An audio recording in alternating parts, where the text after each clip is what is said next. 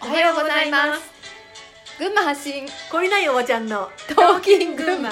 本日3月15日ひろみと ゆかりでお送りしますごめん忘れちゃった 今なんて言うんだっけどうちょっとねそういう時もある飛んじゃったあのー私ちょっと前うんに父とん、兄の、うん、えっと法事があってねはいちょっうちもあとったあのあることをいろいろ思ったりしますよねしたんだけどさ、うん何思いましたそもそもさ、まあこのお寺さんに行ってさ、 はいまあ、拝んでいただいて、うん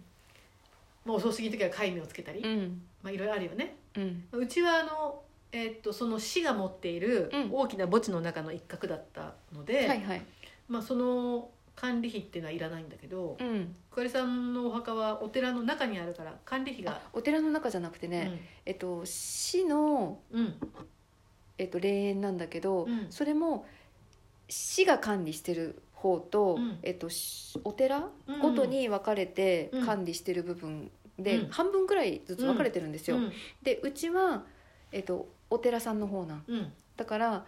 管理費っていうのがかかるんだって管理費だっていう名前かどうかはちょっと分かんないんだけどうん毎年うん1年に2回ぐらいうん払ってたらしいんだけど、うんうんなんとですね、うん今年から3回に増えたらしいんですよ何があったんだおかしくねそれ 何があって3回なんだなんかしてくれることが増えたわけでもないしうんもともとだってお墓参りに行ったらうん草むしりとか自分たちでするじゃない、うんだからね何のためのお金なのかちょっと何分のおか金んなないんだろうねなんかそういう神様にうん関わっている人が言うことであるから、うんね従わないといけないと思ってみんなだってそういうもんだからそういうもんなんでしょうみたいな さ、そうなの、ね、特にお年寄りとかはさ、うんそうやってさう、んまあ、お金をね、うんそのお墓をどうするかとかさうんいろんな問題あるじゃん、はいね、このお墓を分ける、うんお墓を畳む、うんお墓を移すいろんなことでさう、んもう100万近いお金がねね動くんですよ。うんうちもあのまあ岡山にうん父と兄が入ってるお墓があって、で母が亡くなったら、あの私しかいなくなるのではいそのお墓を片付けて、まあ、ここっちに持ってくるなり、まあ、その永代供養っていうのをしてもらうなり、まあ、形をどうにか変えていかないといけないんだけど、それをしようとした時にですよかかるお金が100万近いんだよね。 えっとえっと払えないけどこれはねどういうお金なのかねちょっとよく誰わにか行らくないの。ね、でもみんな当たり前だと思ってるけど、うんあのコロちゃんが流行り始めてさお葬式が大きくできなくなったじゃん、はいそれでこじんまりしたお葬式になったことで、うんすごいみんな楽になった部分があると思うのねそうだよねじゃあお葬式がちっちゃいから供養できていないのかと かさあのそもそもあの本当の供養ってどういうことなのかとかさあ私それすっごい考えた父が死んだ時にね、うん死んだらどうなるのかとかさ、まあ、私は個人的うにん子供たちにお願いしていることは、えーっと散骨してくれと、うんまあ、今の日本では違法だからできないんだけど、うん海外に持って行って、うん散骨してくれとうんでそこにまあそのその頃にはまあ日本でも許可されるかもしれないんだけど、樹木葬にしてほしいっていうね、もうお葬式とかそういうのももう一切いらないいってらない まあ、焼いてもらって、うん灰にしてもらって、うんそれで終わりで十分うで、んあの法事もいらなけれうば、ん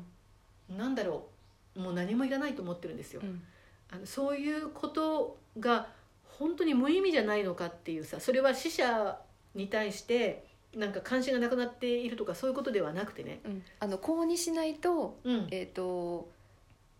個人がうん浮かばれませんよとか、うんあの悲しみますよってういうんことでうんやらされてる感うんみたいなのが私すごいあって、うんあの父が亡くなった時にね、うんやっぱお葬式するじゃない、うんもちろんあの家族葬だったんだけど、えこれって本当に必要なのかなっていう、うんあの父が父なんていうの父のことを軽く見るとかじゃなくって、うんあの本当の供養ってうん何かをするとか、うんあの大々的にね形じゃないよね形じゃなくって、うん本当にその人のことを思って感謝することじゃないかなっうてん思ったの、うんでそれを母にもちろん言ったんだけど、うんまああのこういうもんだから みたいなさそうだね そうそうしょうがないじゃんっねていうね自分の代で変えるわけにはいかないから前例に習ってみたいなやそうつそうだそうそよう、ねうんあの学校の役員とかしてるとさみんなが言う前例に習っていきましょうっていうさ これが日本人の本当に抜けていかないといけないあの刷り込まれてる観念だったなって思うんだけどさ、うんそういう、まあ、お墓をどうするかとかさ、先祖をどうするかとかっていうところから入っていく、いってねうんこう宗教っていうものに対するうん宗教観とかさ、あのーいろいろね、うんこの世界の闇ともはいつながっていくんだけど、そうですよねまあ、これを口にするっていうのは本当にタブーなのかもしれないけど、うんでもあのなんて言ったらいいのかなこのみんなを恐れさせて、うん信じなければ悪いことが起きるよっていう、うん恐れ恐れっていうものを利用して、うんお金とかうん力とかっていうものをね、うんまあ、動かしてきたのが宗教じゃないですか。はいね、あそのの通りテレビ業界もどこぞの宗教が元でしょ動かしてるのはあー牛耳ってるでしょ、うんあのそれもそうだしいろんな意味でこの本当の信仰深さとかさ、うん本当のその神様っていうものに対するうーんと感謝とかさ、うんそういう日本日本昔からある八百万の神って言われてるけど、本当にあの太陽とかさ、うん大地とかさ、うん月とか星とかそういうものに対するうーん霊的ななんていうのかなこうリスペクトみたいなものではない、うん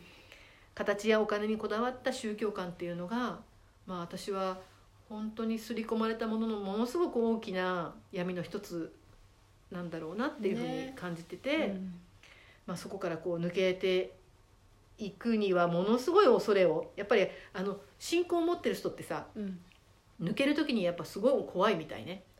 でしょうあねの、うんこれを裏切るとなんか悪いことが起きるんじゃないかっていうさ、だし悪いことが起きるよって刷り込まれてるしさう、んあともしうんあの勇気を持ってうん抜けたとしても何か悪いことが起きた時にそうそうそう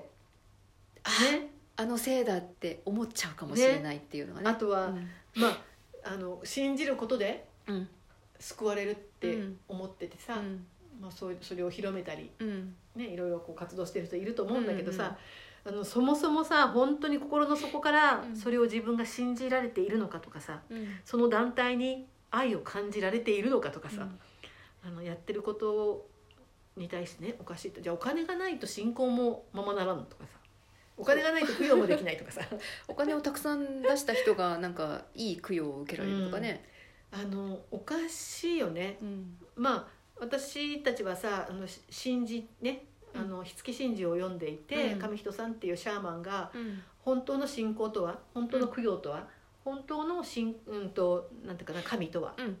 あの霊とはうん何ぞやっていうことうをんそのね、神事に書いてくれていて、はいそれを読んで目から鱗が